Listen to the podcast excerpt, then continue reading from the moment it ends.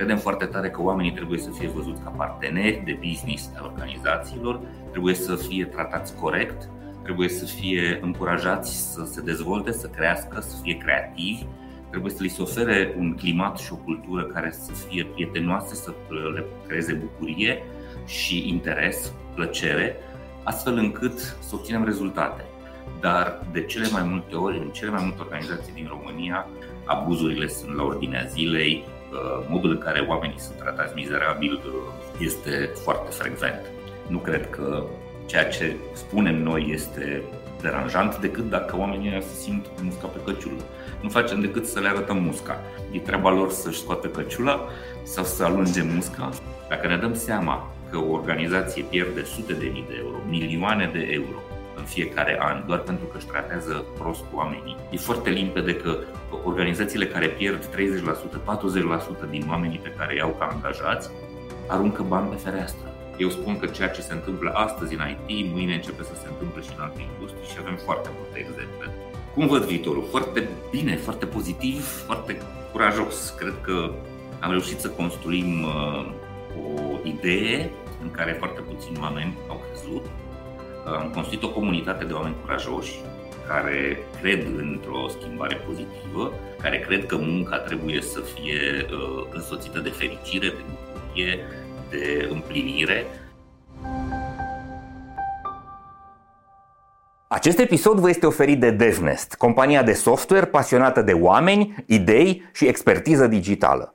Cu toții am crescut cu întrebarea ce vrei să te faci când o să fii mare. La DevNest, răspunsul este orice. Pentru că exact asta este DevNest, un spațiu transparent și plin de oportunități, unde oamenii sunt în centrul tuturor acțiunilor și proiectelor. Este comunitatea unde descoperi ce te interesează și aprofundezi ce te pasionează. Un cuib în care cresc sănătos oameni, cariere și soluții tehnologice. DevNest înseamnă evoluție și dezvoltare. Creăm oportunități construim o comunitate. Servus, bună seara! Bine ați venit la Hacking Work Live.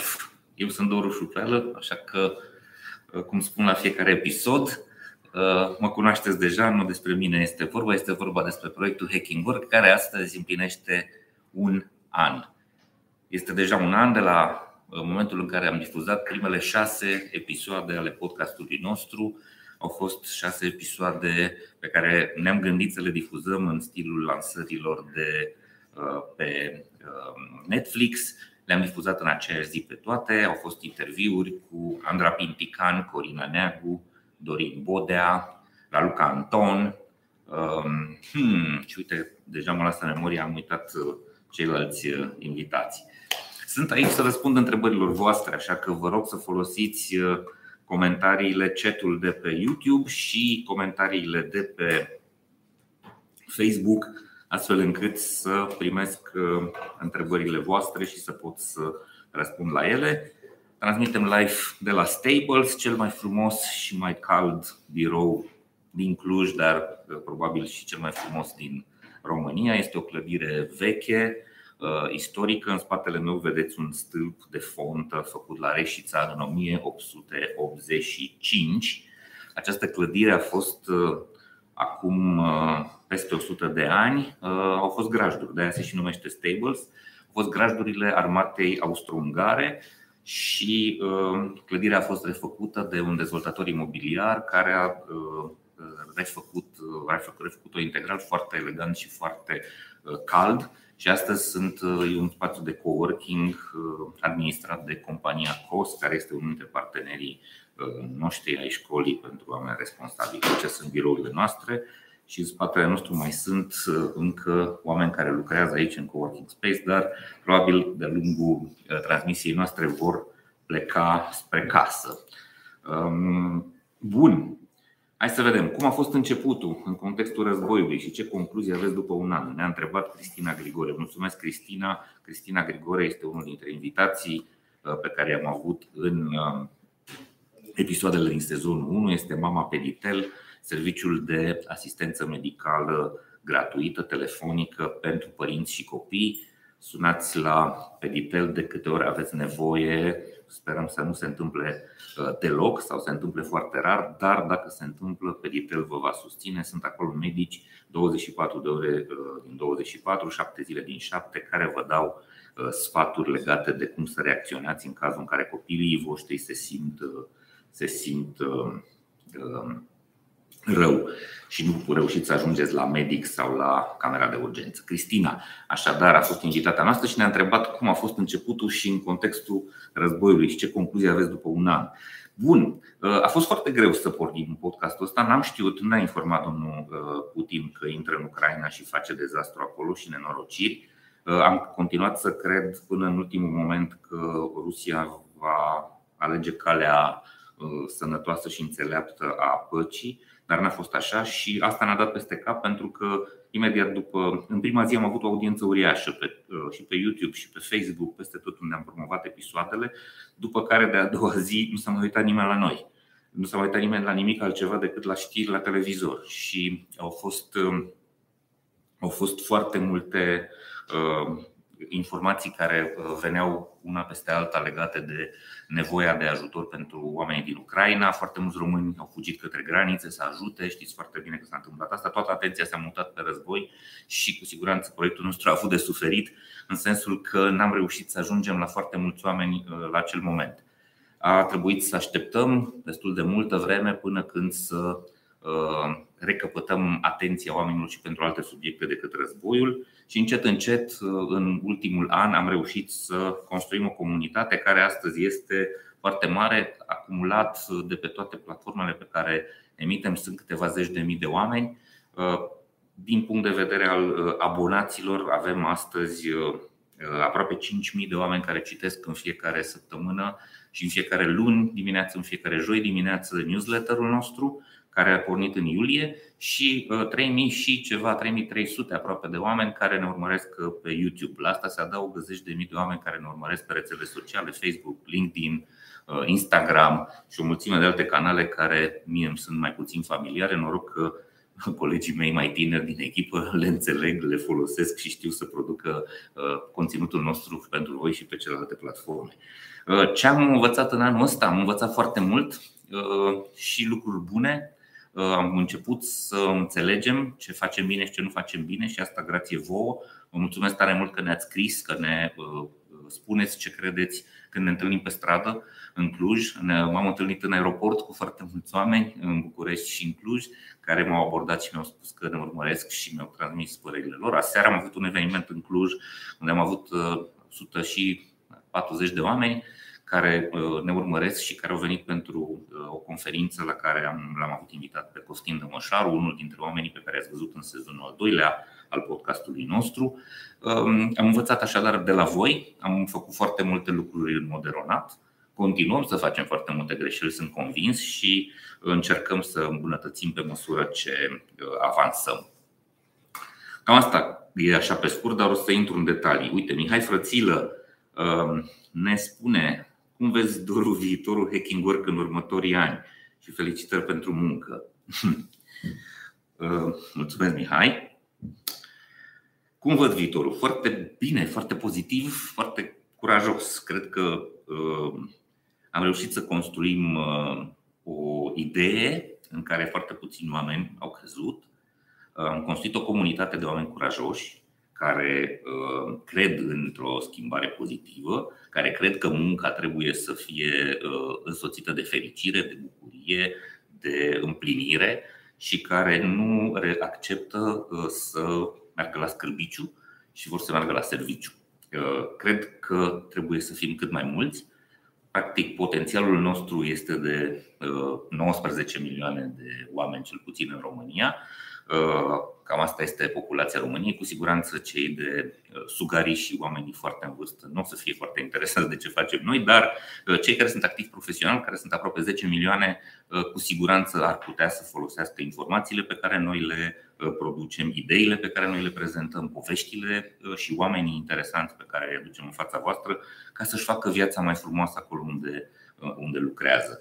Credem foarte tare că uh, modul în care muncim și modul în care sunt construite relațiile dintre angajați și angajatori nu numai în România, în toată lumea trebuie să se schimbe. Credem foarte tare că oamenii trebuie să fie văzuți ca parteneri de business a organizațiilor, trebuie să fie tratați corect, trebuie să fie încurajați să se dezvolte, să crească, să fie creativi, trebuie să li se ofere un climat și o cultură care să fie prietenoase, să le creeze bucurie și interes, plăcere, astfel încât să obținem rezultate. Este un spațiu de oportunitate uriaș. Dacă reușim să construim companii care sunt umane, o să facem performanță de business nu doar în România, ci global. Putem să fim, uh, să avem din România companii de succes internațional. Sunt deja exemple. Ați văzut mulți dintre antreprenorii și liderii din organizațiile acelea uh, în episoadele uh, pe care le înregistrăm noi. Credem foarte tare că este o șansă uriașă pe care o avem și pe care ar trebui să o valorificăm. Asta este scopul nostru. Nu vrem să fim doar un canal de informare și de prezentare a unor uh, știri, și încercăm să fim uh, jucători activi în piață, să facem educație, mergem în organizații, facem training, uh, vorbim despre schimbările pe care putem să le avem cu toții, despre concepte și idei revoluționare care pot să facă viața mai bună a oamenilor în organizații și performanță mai mare de business pentru companii. Deci vrem să facem schimbare. Um, suntem foarte bucuroși că ne confirmați faptul că suntem de folos și că um, uh, facem un lucru bun pentru voi. E foarte important să primim feedback-ul ăsta. La fel de important cum este să ne spuneți și ce facem greșit și ce vă deranjează, pentru că uh, trebuie să înțelegem că uh, facem și erori și să le corectăm. Cred foarte tare că putem să ajutăm foarte mulți oameni și sunt foarte bucuros că am reușit să facem asta deja pentru foarte mulți dintre, uh, dintre voi. Mesajele pe care le primim de la voi, mesaje private pe care le primesc și eu pe canalele mele personale, dar și e mail și mesajele pe care le vedem pe YouTube și pe Facebook și în uh, inboxul nostru ne arată că suntem folositori. Din păcate simt în ultimele săptămâni că sunt tot mai mulți oameni care sunt în situații dificile în organizațiile din România. Îmi scriu aproape zilnic oameni care uh, sunt în Uh, procese de a fi dați afară. Uh, sunt organizații care înceapă, încearcă să scape de oamenii lor într-un mod rușinos și mizerabil și mă bucur foarte tare că pot să-i ajut pe oamenii ăștia. Uh, deocamdată le-am promis că voi păstra anonimatul și nu o să expunem cazurile lor, însă cu siguranță trebuie să-i avertizăm pe toți cei care sunt decidenți în organizații că poveștile acelea s-ar putea să ajungă la noi și vă rog să nu aveți îndoieli o să le facem publice. Uh, pentru că noi credem foarte tare că adevărul trebuie spus, chiar dacă doare, chiar dacă ne facem uh, adversari, chiar dacă ne creăm dușmani. Uh, știți foarte bine povestea pe care am scris-o câteva săptămâni întregi despre compania Quantic Lab din Cluj. Este un singur exemplu, dar o să vedeți mult mai multe pe măsură ce reușim să aflăm informații coerente, concrete și să nu-i punem în pericol pe oamenii care ni le transmit. Uh, deocamdată, pe cei care se plâng de tratamentul abuziv și absolut uh, hărțuitor al angajatorilor lor care încearcă să scape de ei, i-am pus în legătură cu avocați, cu uh, oameni specializați care îi pot ajuta să-și reprezinte corect interesele, să-și negocieze corect situațiile și cred că e bine să facem asta cu absolut toți cei care ne cer ajutorul. Cu siguranță nu avem resurse de timp și energie să ajutăm simultan foarte multă lume, trebuie să ne ocupăm de foarte multe lucruri în proiectul ăsta. Voi vedeți doar partea vizibilă, dar în spatele fiecărui episod, în spatele fiecărui newsletter sunt zeci, poate sute de ore de muncă ale unei echipe întregi și uh, cumva încercăm să ne împărțim pe toate uh, zonele astea. Servus sunt colegi de noștri de aici din, uh, din Stables care mai circulă, nu trebuie să vă deranjeze. Am încercat să transmitem o imagine cât se poate de reală a unui loc de uh, muncă și cred că uh, trebuie să fim foarte autentici. Bun, hai să mergem la următoarea întrebare. Am luat de pe Facebook, o să luăm de pe YouTube. Avem aici, am răspuns lui Mihai. Mihai, sper că ți-am răspuns. Andreea Eftimie ne salută, spune că abia așteaptă să asculte discuția de azi. Andreea, dacă ai întrebări, te rog să le scrii acolo. Uh, uite ce întrebă Sergiu. Sergiu Oltean este unul dintre uh, voluntarii noștri, un nume extraordinar, care scrie extraordinar de bine, ale cărui articole puteți să le găsiți în mare parte scrise de el. Noi doar le așezăm frumos în pagină, pe blogul meu și pe blogul Hacking Work. Sergiu întreabă așa, cum simți că se raportează companiile din România la propunerile tale, adică ale mele, mai ales cele din afara bulelor precum Cluj sau București? Trebuie să fim foarte sinceri. Piața muncii din România arată mizerabil, arată îngrozitor. Și știu lucrul ăsta pentru că de-a lungul anilor am lucrat în foarte multe feluri de organizații din România și nu numai în Cluj. Am fost și în Maramureș și în tot felul de companii mai puțin evoluate. N-am lucrat în IT toată viața.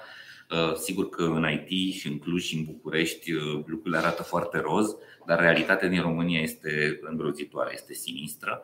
O să vedeți foarte curând un episod, probabil în săptămânile următoare, un episod pe care l-am înregistrat recent cu Elena Stancu și Cosmin Bumbuț. Ei sunt echipa de jurnaliști Teleleu, care de 10 ani trăiesc într-o rulotă și circulă cu rulota asta în toată Europa, se întâlnesc cu milioane de români care lucrează în toate țările din Europa de vest și poveștile pe care ei le scriu pe teleleu.eu, dar și ceea ce am reușit să înregistrăm noi să povestim arată o realitate foarte urâtă. Românii care lucrează afară, foarte mulți dintre ei, muncesc din greu în condiții inumane. Gândiți-vă la badantele din Italia, gândiți-vă la muncitorii din construcții în foarte multe țări.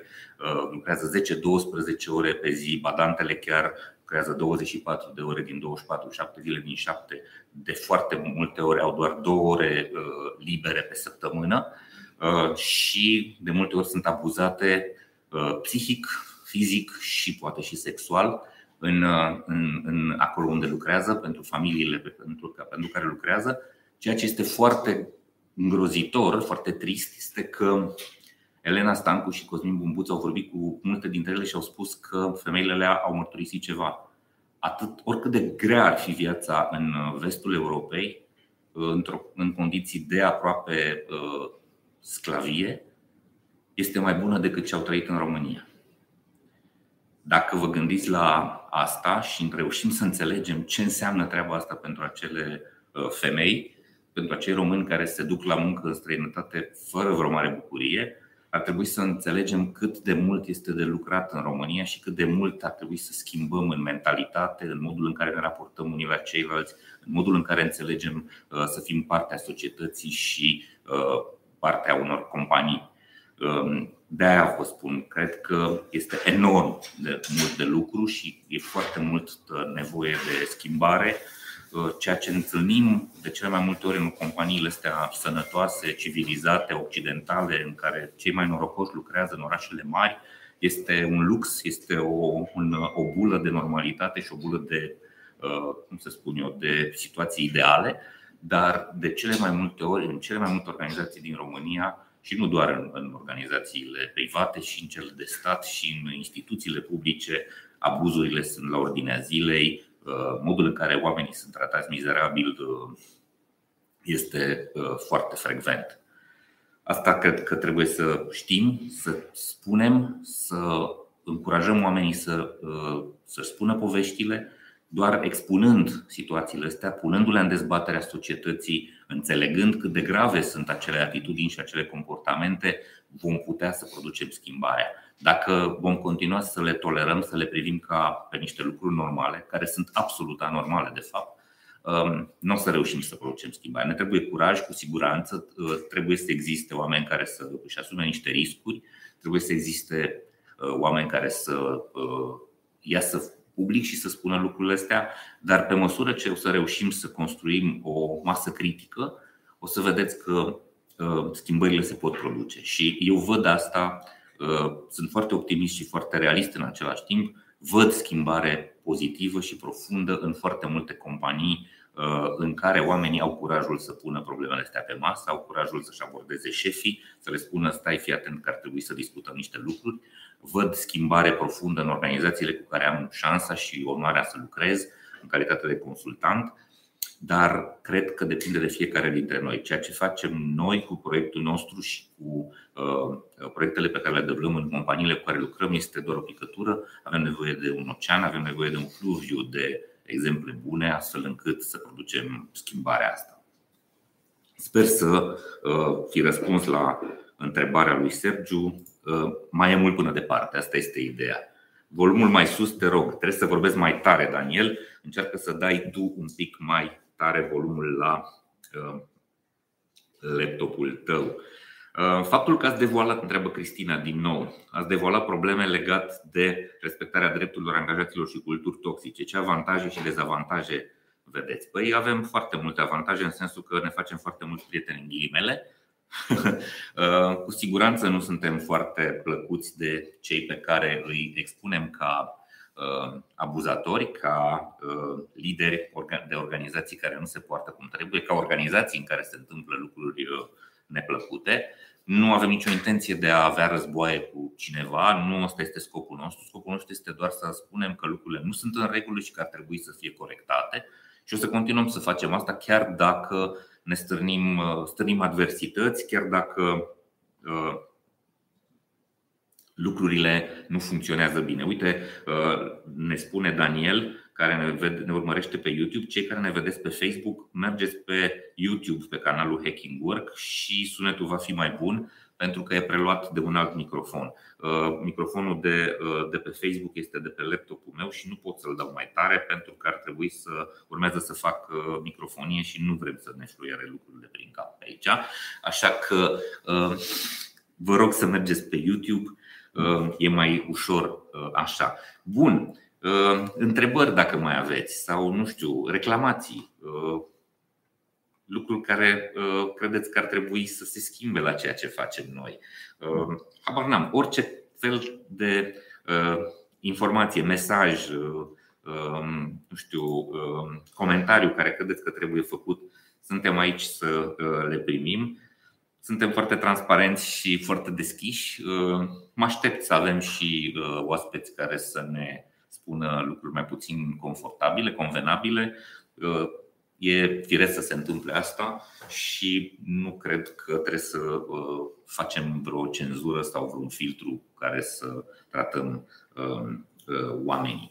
Bun, hai să vă spun ce cred că am reușit să facem până acum.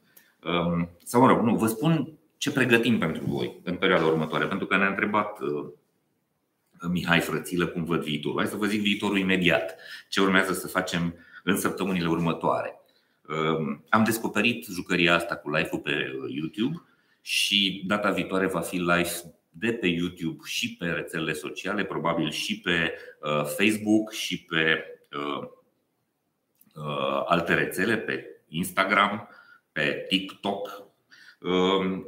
Ehm, și pe 2 martie dimineața de la ora 9 vom avea un episod special, un, o să vedeți reclamele în zilele următoare voi face un, uh, un episod Hacking Work uh, live împreună cu uh, prietena mea foarte bună și un om mai curajos decât mine, Andra Pictican. Um, este avocatul oamenilor și um, o apreciez foarte tare, o admir pentru asta și sunt foarte bucuros că o să facem această uh, ediție împreună. Sper să nu fiu atât de emoționat la, la momentul ăla.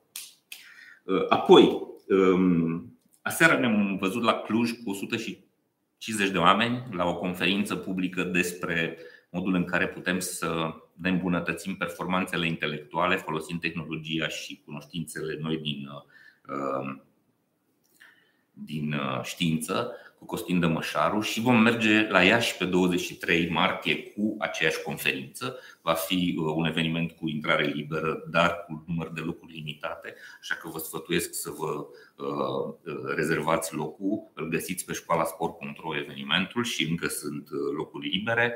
Va fi la Hotel Pleiada de la ora 6 seara. Stăm cu voi. Aseară am stat 3 ore și ceva cu oamenii din Cluj. Cu zeci de întrebări despre ce face Costin și cum putem să lucrăm fiecare cu mintea noastră, cu creierul nostru, astfel încât să ne îmbunătățim viața, să trăim mai fericiți, să trăim mai bine structurați, să ne uităm cu atenție la prioritățile valoroase din viața noastră Uh, cu aceeași conferință vom merge la Timișoara pe 6 aprilie, o să ne întâlnim la Hotel Atlas. Acolo vom avea mai puține locuri pentru că sala este mai mică, uh, vor intra maxim 120 de oameni și la fel vă sfătuiesc să începeți să vă rezervați. La Timișoara deja sunt vreo 15 uh, oameni care și-au rezervat loc, la Iași deja sunt vreo 30, așa că și abia ieri am anunțat evenimentele. Um, și apoi vreau să vă spun că facem două tabere extraordinare în fiecare an. Um, tabăra de marketing se numește Fabrica de Idei. Amândouă taberele sunt la uh, Casa din Vale, uh, la Breb, în Marea Mureș. Tabăra Fabrica de Idei va fi între 25 și 28 mai, iar uh, cealaltă tabără pe care n-am mai făcut-o de mult se numește Sport Leadership Camp. Este o tabără pentru lideri în care aducem niște oameni remarcabili să vorbească și să uh, expună niște idei noi care vin din zona științifică despre cum se conduc oamenii în mod înțelept în, uh, în epoca modernă. Uh, Dorin Bodea, Andreea Mitrea, Silvia Fierăscu, Dracuș Călin și eu la partea de organizare. O să așteptăm 25 de oameni la Breb între 20 și 23 aprilie. Uh, bun. Cam asta este ce avem așa, în zilele, în perioada următoare. Cu siguranță, în fiecare miercuri o să aveți episod nou de podcast. Avem încă pe stoc foarte multe episoade deja lucrate. V-am spus despre episodul cu Teleleu, dar mai urmează uh, și altele. Săptămâna viitoare, pe 2 martie, joi dimineață, ne vedem cu Andra Pintica în live și uh, urmează să mai vedeți o mulțime de episoade mai scurte uh, care se numesc Make It Work. O să încercăm să producem mai multe uh, uh, episoade uh, ocazionale o să înregistrăm și o să intrăm live cu tot felul de subiecte care credem că sunt interesante. Deci, numărul de prezențe ale noastre online va crește și cu producții mai scurte, pentru că am învățat, asta e un lucru pe care l-am învățat despre podcast. Episoadele noastre sunt lungi, sunt de o oră și ceva și nu toată lumea are timp, răbdare și energie și condiții bune ca să le poată urmări. Astfel că o să vedeți din episoadele care deja sunt înregistrate, o să vedeți foarte multe bucăți scurte Uh, uh, o să scoatem esențialul sau lucrurile cele mai importante din episoade ca să le puteți uh, viziona mai ușor. O să le punem și pe YouTube, o să le punem și pe LinkedIn, o să le punem și pe Facebook și pe alte canale ca să vă fie mai ușor să puteți să ajungeți la ideile și la poveștile pe care oamenii extraordinari pe care am avut invitați le împărtășesc. Um, bun. Hai să mergem la întrebări. Uite, Daniel uh, ne întreabă. Nu, Daniel spune așa, din experiența mea am schimbat șeful în 9 din 10 joburi pe care le-am avut până acum. Sper că l-ai schimbat în sensul că l-ai îmbunătățit și că l-ai ajutat să fie mai bun. Uh, uneori, ca să schimbăm șeful, trebuie să plecăm noi din organizație. Asta nu este cea mai bună uh, veste. Da, Remarkable Consulting, cred că știu cine ești. Monica. Da, sunt emoționat. Bun. Avem un mesaj care e foarte important pentru mine de la Cătălin uh, Cătălin Coruțiu. Este uh, unul dintre proprietarii și uh, directorul general al companiei DevNest, sponsorul nostru principal alături de MedLife. Tot ceea ce se întâmplă în proiectul ăsta se întâmplă pentru că ei ne susțin și este extrem de prețios sprijinul lor, pentru că altfel n-am fi în stare să facem atât de multe lucruri pentru voi.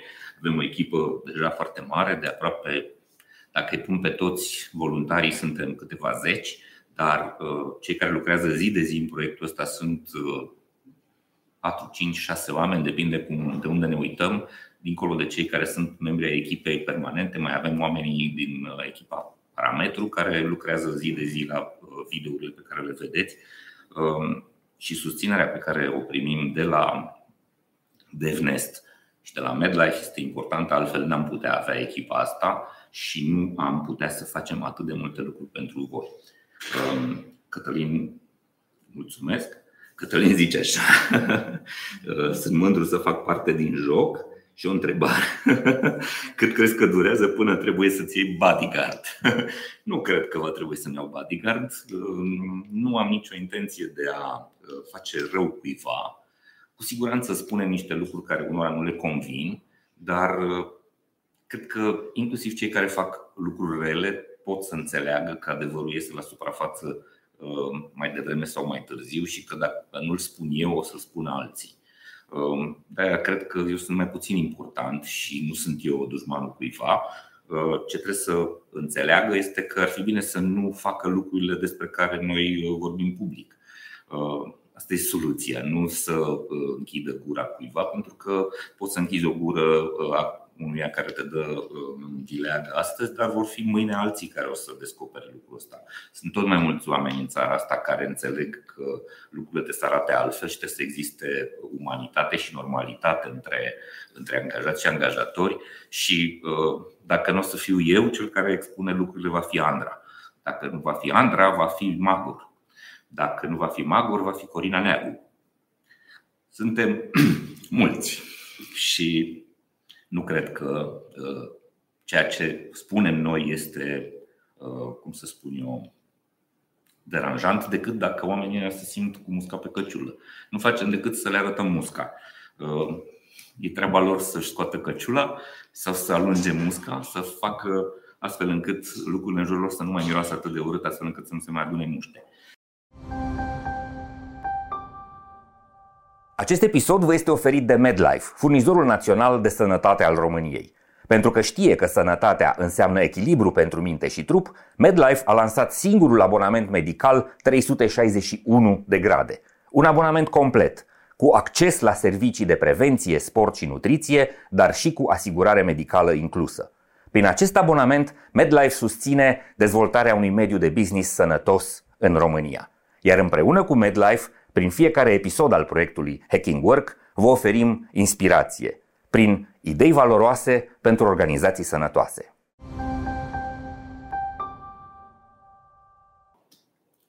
Monica, cred că Monica este Remarkable Consulting, ne întreabă ce recomanzi cuiva care ar vrea să se apuce de produs un astfel de podcast.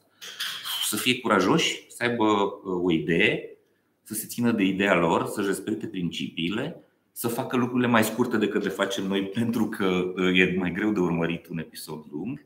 Încercăm să uh, inventăm acum un format mai scurt, uh, probabil cu întrebări mitraliate pentru oameni, trei întrebări, maxim cinci întrebări, și să mergem într-o lungime de 15-20 de minute um, astfel încât să fie mai ușor de urmărit pentru oameni. Prefer, o să preferăm să facem mai multe episoade cu același invitat. O să reinvităm unii dintre oamenii care v-au plăcut foarte tare. Probabil o să-i uh, revedeți în episoadele noastre pe Raluca Anton, pe Dragoș Pătraru și pe toți ceilalți care uh, au fost uh, vedetele uh, noastre pe, uh, pe YouTube, cei la care v-ați uitat cu cea mai mare atenție, dar desigur uh, e foarte important că primim de la voi o mulțime de sugestii. Am o listă de aproape 100 de nume pe care le-am primit de la oamenii care ne urmăresc și pe măsură ce am vreme, descoper oamenii ăștia,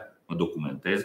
Unii dintre ei știu că mă uit la activitatea lor, alții nu știu și sunt surprinși când îi invit în episoade, dar uh, vă mulțumesc că faceți asta și că ne spuneți ce oameni faini, ce lideri buni descoperiți uh, prin organizațiile voastre sau pe acolo pe unde uh, voi circulați, pentru că e foarte important să arătăm că există oameni care gândesc diferit, care gândesc corect, care știu să-și construiască frumos relația cu oamenii lor.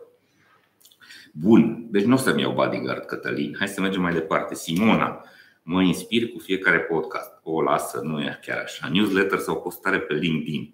Uh, vă urez succes în a mări comunitatea și a reuși să transmiteți aceste lecții către cât mai mulți români.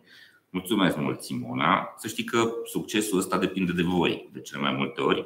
E destul de greu pentru noi și de multe ori ne certăm uh, când scriem newsletter sau când scriem uh, postările, să scriem, să oamenilor să distribuie sau să nu scriem. Că oare nu o să fim foarte intruzivi sau foarte repetitivi, cerându-le trimite la doi prieteni, trimite la trei prieteni. Um, ar fi bine să faceți treaba asta de câte ori simțiți și cred că e cumva un lucru de onoare pentru fiecare membru al comunității noastre să ducă mai departe acest conținut. Cred că e responsabilitatea fiecăruia dintre noi să muncim la a construi uh, această comunitate și la a atinge masa critică uh, capabilă la un moment dat să producă o schimbare de proporții. Cred foarte tare că uh, e posibil, cred foarte tare că nu e departe, cred foarte tare că se poate în România, cred foarte tare că putem în România să facem lucruri remarcabile um, și cred că um, putem să depășim în viteză foarte multe țări din jurul nostru sau din lume dacă reușim să gândim corect. Avem acum la dispoziție atât de multă informație științifică, academică, uh, care dovedește că organizațiile care gândesc modern relația cu oamenilor sunt cele mai performante din lume. Avem libertate în țara asta, avem democrație, avem probabil în România, nu probabil, sunt convins de asta, cea mai bună perioadă din istoria țării, chiar dacă ne plângem toată ziua de corupție, de conducători incapabili, impostori și analfabeți, de tot felul de lucruri, de inflație, de viață scumpă. Da, sunt foarte multe lucruri care nu ne convin. Uh, dar de corupție, așa pe care o întâlnim peste tot. Dar, dincolo de asta, suntem în cea mai bună epocă din istoria țării astea avem libertate de circulație, avem o viață mult mai bună decât aproape 90% uh, din oamenii din, din alte țări. Uh, cred că trebuie să ne uităm și la lucrurile bune și la ce resurse avem.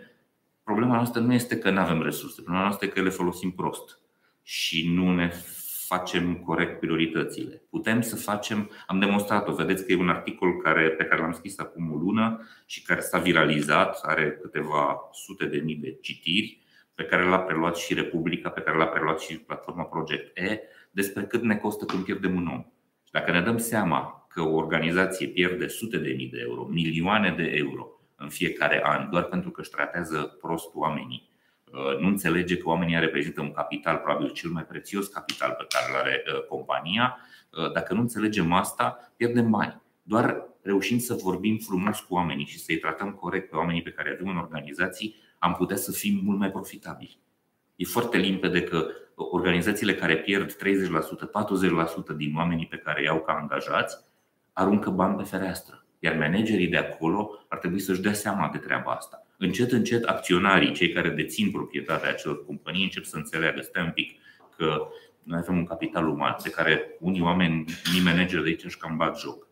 Și proprietarii ar trebui să fie primii care să spună, ia stai un pic, ia hai să vedem de ce pleacă oamenii de aici. Uh, hai să vedem ce ar trebui să facem ca să nu mai plece, să nu mai pierdem acest capital uman. Ne salută de la Timișoara doi uh, uh, oameni foarte faini, Alex și Aria, uh, studenți la uh, Facultatea de Comunicare. Eu am întâlnit la un curs pe care l-am susținut acolo, uh, fiind invitat de Silvia Fierescu. Um, ne-au ajutat să facem câteva episoade. Ați văzut deja episodul cu uh, Camelia Maxim, a fost filmat de ei doi, uh, cu două telefoane, uh, foarte repede, foarte simplu. Ei sunt studenți la media digitală sau sunt oameni pasionați, nu știu la ce sunt studenți exact, dar sunt foarte pasionați și foarte pricepuți și ne-au ajutat, m-au ajutat să facem acel de episoade. O să mai vedeți curând un alt episod cu Roxana Damaschin, tot filmat la Timișoara, tot de ei doi. Um, le mulțumesc pentru că ne ajută. Și uh, uite, Alex, unul dintre ei, Alex, ne întreabă: um, putem oare să educăm o comunitate oricât de mare printr-un podcast? Da. Gândiți-vă cât de, cât de mulți oameni învață de pe YouTube. Sunt foarte mulți oameni care învață profesii pe YouTube. Sunt foarte mulți copii care învață limba engleză sau limbi străine pe uh, YouTube. De ce să nu poți să înveți dintr-un podcast? Eu învăț enorm din podcasturile la care mă uit și uh, că tot am ajuns aici să vă fac o listă de recomandări. Ascultați sau vizionați. Uh, unele sunt video, altele sunt doar audio. Ascultați Vast and Curious cu Andreea Roșca.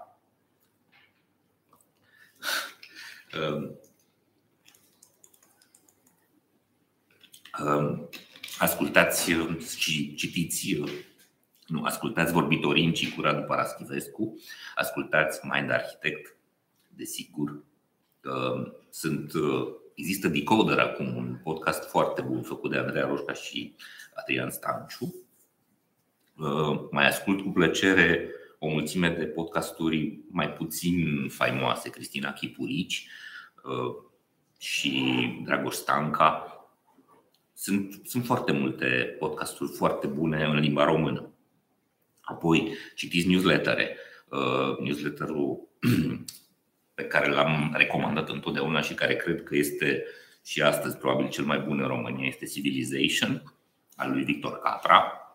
Apoi uh, puteți să descoperiți un newsletter foarte bun uh, scris Savantgard, este extraordinar scris de Marius, este un jurnalist de la Europa Liberă, Marius Cosmean, cred că se numește, din Târgu Mureș. Este un, o, o comoară de resurse de informații excepționale în fiecare săptămână, Savantgard.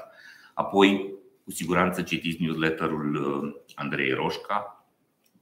Sunt foarte multe surse și cred, da, cred că oamenii pot să învețe din, și din podcasturi. Cu siguranță trebuie să fie bine împachetate, trebuie să fie oameni valoroși acolo care vorbesc lucruri bune sunt foarte bune și podcasturile în care uh, e cu hăhăială. Eu mă uit și eu la podcasturile vedetelor din stand-up, uh, mă uit la podcasturile, uh, îmi place foarte tare Cătălin Oprișan. Cred că e un om care îmbină foarte mult educație și cartea pe care a studiat-o serios, cu umorul și cu sportul. Uite, Alex a trecut acolo a notat uh, podcasturile pe care le-am recomandat. Sunt mult mai multe, îmi pare rău că n-am reușit să-i menționez pe toți, uh, dar cred că sunt foarte multe uh, surse de informație de foarte bună calitate. E foarte fain să vă uitați și la podcasturile cu umoriști, cu actori. Și eu mă uit și la Andy Moisescu, mă uit de multe ori și la M-am uitat la episoade făcute de Mihai Morar, m-am uitat la episoade făcute de uh, Ilinca Vandici, Uh, nu sunt neapărat favoriții mei, dar cred că de uneori, de foarte multe ori, li se întâmplă să aibă și invitați foarte buni. Uitați-vă la invitați mai degrabă decât la realizatori, dacă nu neapărat îi uh, admirați pe realizatori. De multe ori sunt invitați de foarte bună calitate. Uh, și cred că putem să învățăm foarte mult de la ceilalți. Cred foarte tare că învățarea modernă este o învățare prin colaborare, iar a urmări un podcast este o formă de colaborare, mai ales dacă poți să faci interacțiune, poți să intri live, cum suntem acum. Eu sper să și învățați ceva, nu doar să vă uitați la mine cum mă mai mulțăresc aici și cum uneori mă taie emoțiile. Da? Sper să vă fiu de folos astăzi. Um, uite, Alex zice că și el a început un podcast, a făcut un rebranding și a făcut, uh, zice că îi sunt, uh, îi sunt folositoare recomandările. Mă bucur pentru asta. Bun, dați cu întrebări dacă mai aveți. Uh, sunt aici să vă răspund. Încet, încet o să vi arăt și pe oamenii care stau în spatele camerelor în momentul ăsta. E o parte din echipa noastră, o parte din echipă ne salută de la distanță. Unii colegi sunt în vacanță, alții sunt la lucru în altă parte. Nu o să fim toți astăzi să vi arăt pe toți, dar uh, mă bucur foarte tare să vi prezint pe cei care sunt aici uh, cu mine. Încet, încet o să-i chem aici să-i fac de râs, dar uh, până una alta mai aștept întrebări de la voi. să vedem. Sunt șase oameni care se uită pe Facebook și sunt 21 minunat, care se uită pe um, um, YouTube. E un bun început pentru un prim episod pe care îl filmăm în condiții destul de improvizate pentru că n-am avut experiență. Am învățat astăzi foarte mult și data viitoare o să vedeți că va fi mult mai bine, mai ales că sunt și cu Andra Pintican. Va fi și dimineața la 9 când voi sunteți la serviciu și dacă nu sunteți la serviciu veți putea să ne și ascultați. Uh, e fain să lăsați într-un ecran să meargă Uh, podcastul uh, sau live-ul și în rest în ecranul celălalt să lucrați. Uh, nu trebuie să stați doar să vă uitați la noi.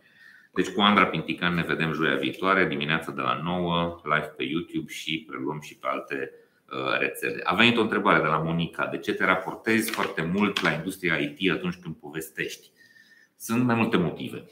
Unul este că industria IT este probabil cea mai transparentă și are foarte multă cercetare de calitate care demonstrează foarte multe lucruri. Doi la mână, industria IT este cea mai performantă din lume astăzi. Dacă ne uităm în topul celor mai uh, profitabile și bogate companii din lume, acolo vedem companii care în general sunt bazate pe software.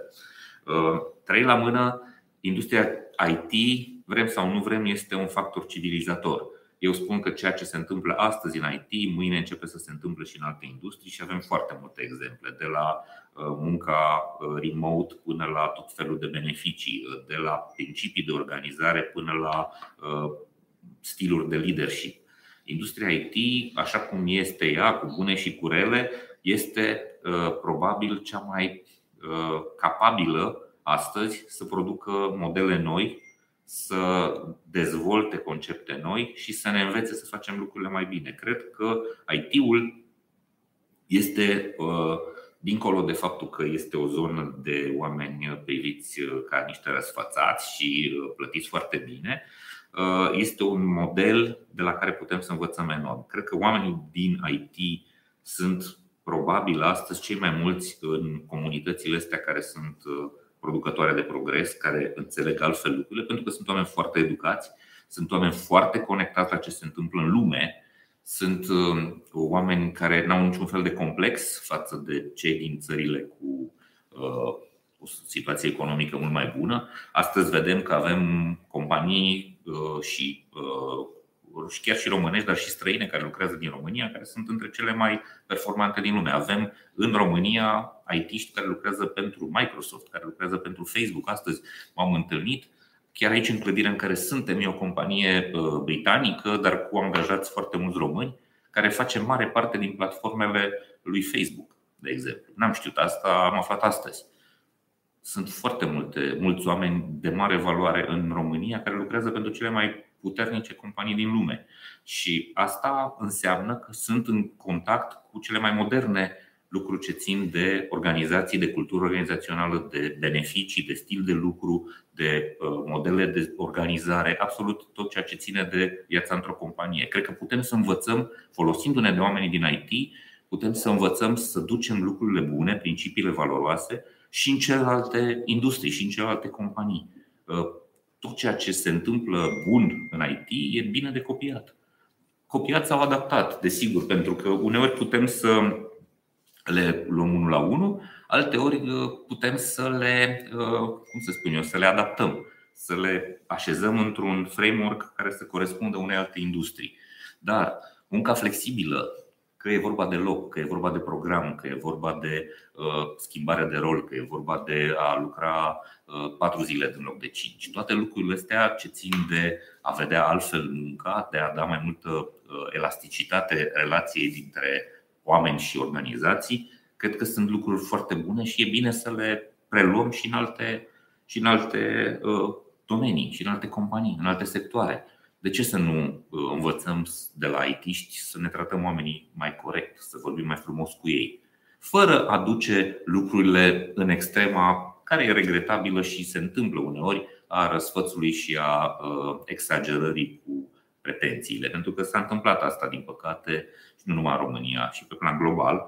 Uh, unii dintre oamenii din IT au ajuns să aibă pretenții, așteptări exagerate, să chiar să fie chiar plătiți mult mai mult decât valorează munca lor din cauza diverselor, diverselor factori de uh, contextuali.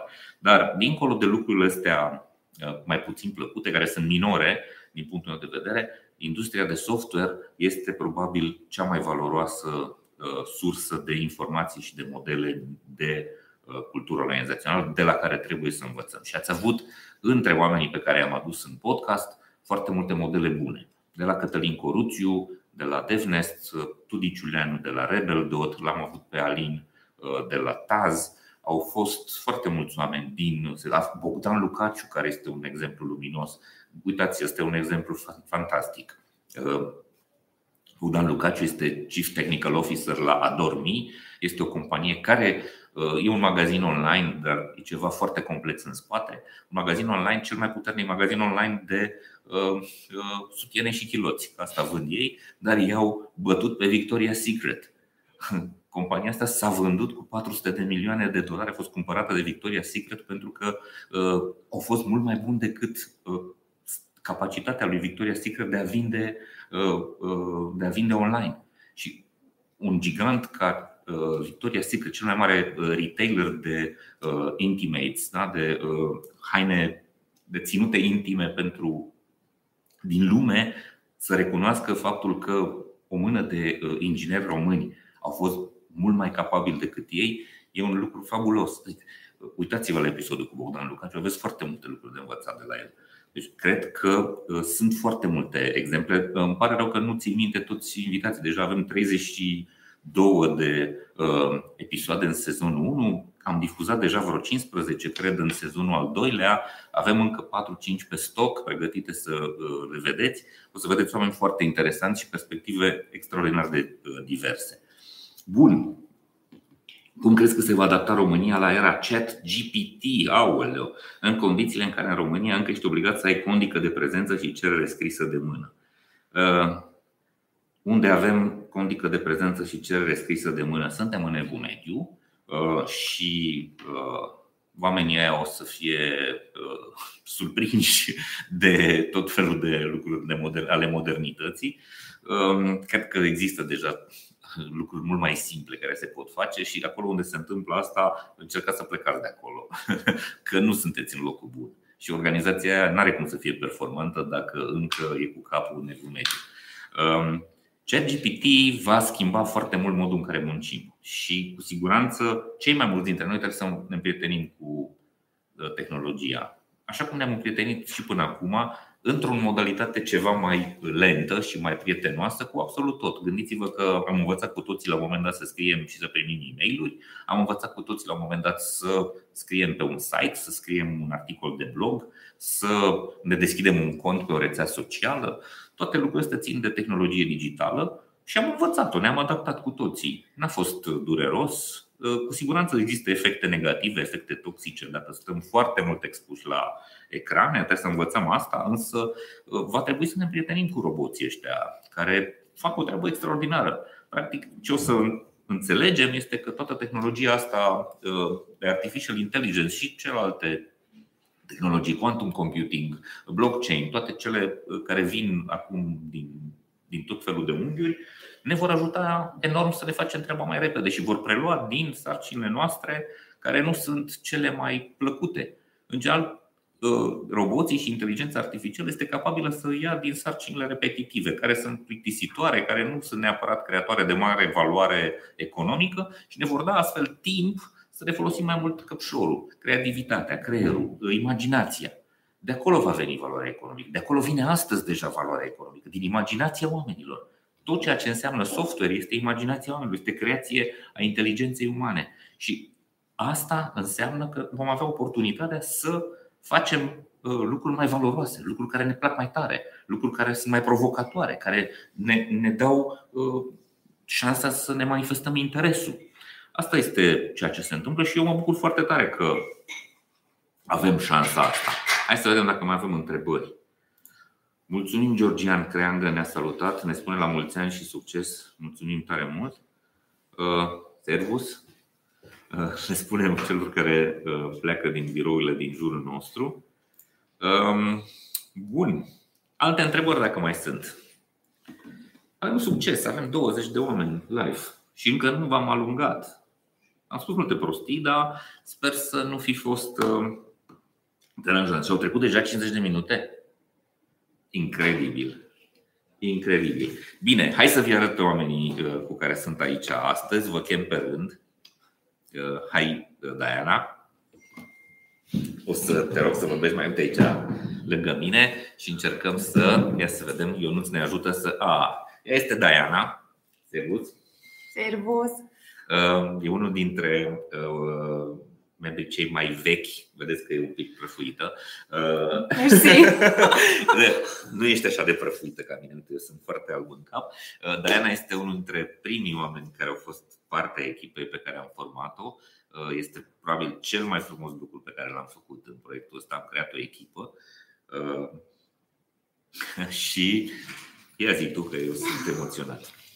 Ca să știți, nu l-am mai văzut niciodată pe domnul Jupeal atât de emoționat. Um, a fost un an plin, a fost un an cu, cu de toate. Um, eu am experiențe și de corporație, dar și de firmă de outsourcing.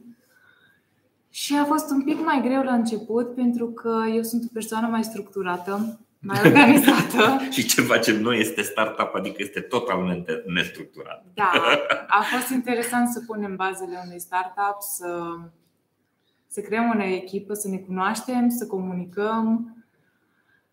A fost interesant, dar cred că cel mai, ce mi-a plăcut cel mai mult, de asta am spus-o recent și recent mi-am dat seama, au fost momentele de, de ceartă, ca să zic așa, de, de zbateri, de ciondăneală, ca să zic mm-hmm. așa. Cred că eu din asta am învățat cel mai mult pentru că am fost pus în niște situații pe care nu, nu le-am mai întâlnit până acum și am învățat foarte, foarte mult. Și în plus îl consider pe Doru mentorul meu, pentru că în aproape e un prima an... oară când zice asta. E lăsați. Dar vă dați seama că am plătit-o suficient de bine astăzi ca să spun lucruri. um, zic asta pentru că am învățat în aproape un an de zile, cât alții în cinci. Mi se pare că am evoluat extrem, extrem de mult și ne-am expus la o grămadă de situații din punct de vedere profesional, am evoluat foarte mult partea de networking, deci e o experiență incredibilă și facem de toate. Deci facem de toate asta, mi se pare cel mai fain pentru că în mod normal un om de marketing e deja pe o nișă. În schimb, aici avem ocazia să, nu știu, să facem de la social media, content evenimente, writing, evenimente, um, parte de video, da, producție video. Producție video. Uh, Bine, noi ce mai, mai puțin, facem? Training. Da, da traininguri, uh, consultanță. Da, uh, cursuri. Uh, o să avem acum în curând uh, o primă experiență de echipă. Mergem să fim profesori într-una din marile companii europene, să învățăm pe oamenii din ce știm noi să facem într-o formă structurată. E o companie germană, nu vă spun numele, dar uh, va trebui să fim foarte disciplinați și uh, partea asta nestructurată să o structurăm foarte bine. Uh, cei care au fost la cursurile mele știu că ele sunt destul de bine organizate. Ce am făcut noi aici în proiectul ăsta, am învățat de la o zi la alta, am experimentat foarte mult, am făcut foarte multe prostii, ne-am ciondănit, așa cum a spus Diana, pentru că am avut opinii diferite, pentru că am făcut greșeli pentru că ne-am dat seama că facem greșeli, pentru că uneori n-am știut să spunem frumos că am greșit și am zis-o mai urât, dar de una peste alta, ă, astăzi pot să zic că avem un grup incredibil de foarte valoros. Fain. Da, foarte, foarte valoros și extraordinar de capabil. Mi-am dat seama destul de târziu, n-am avut o strategie, Însă am recunoscut în fața colegilor mei la un moment dat că i-am forțat și le-am uh, dat o viteză de învățare și de creștere absolut uriașă. Uh, i-am dus foarte aproape de burnout sau chiar i-am dus burnout de multe ori și asta n-a fost bine. Însă, pe de altă parte, am profitat de faptul că am luat oameni tineri uh, pe care poți să-i forjezi. nu, glumesc.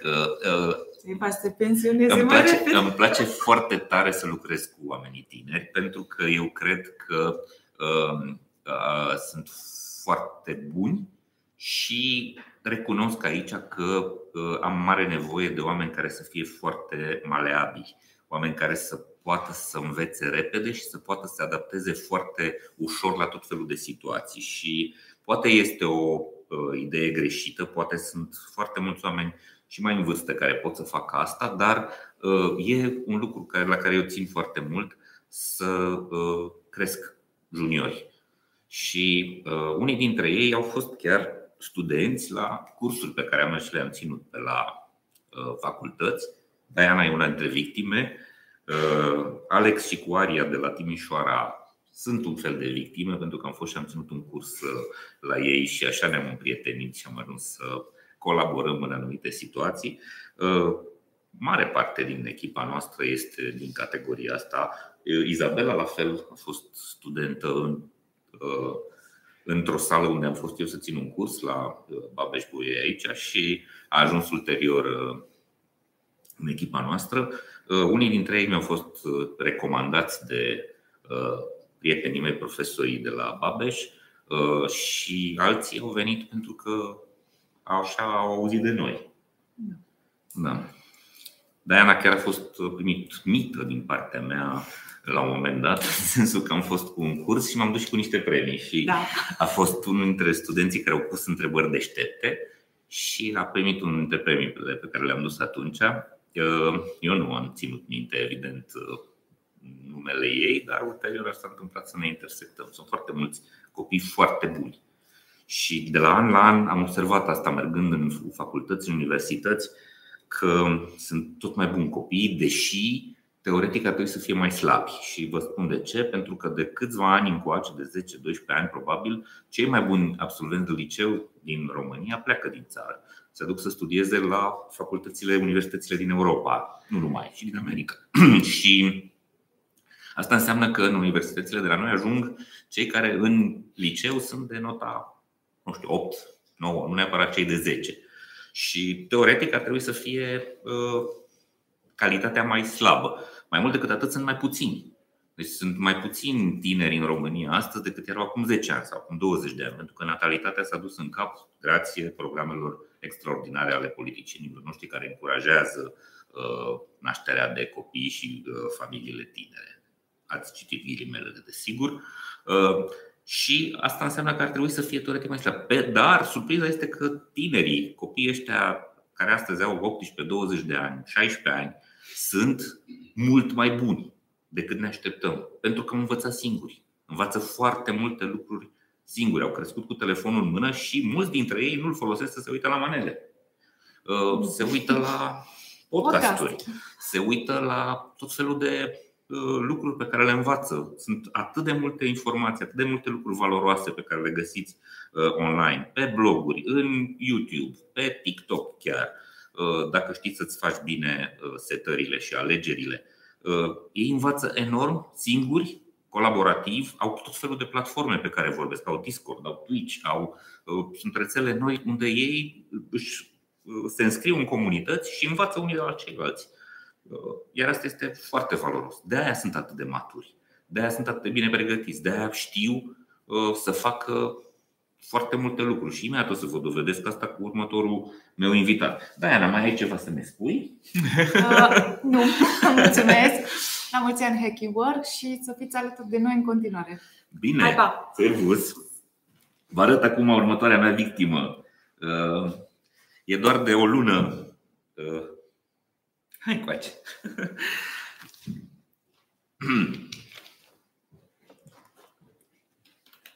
Ea este Ilinca. Salut!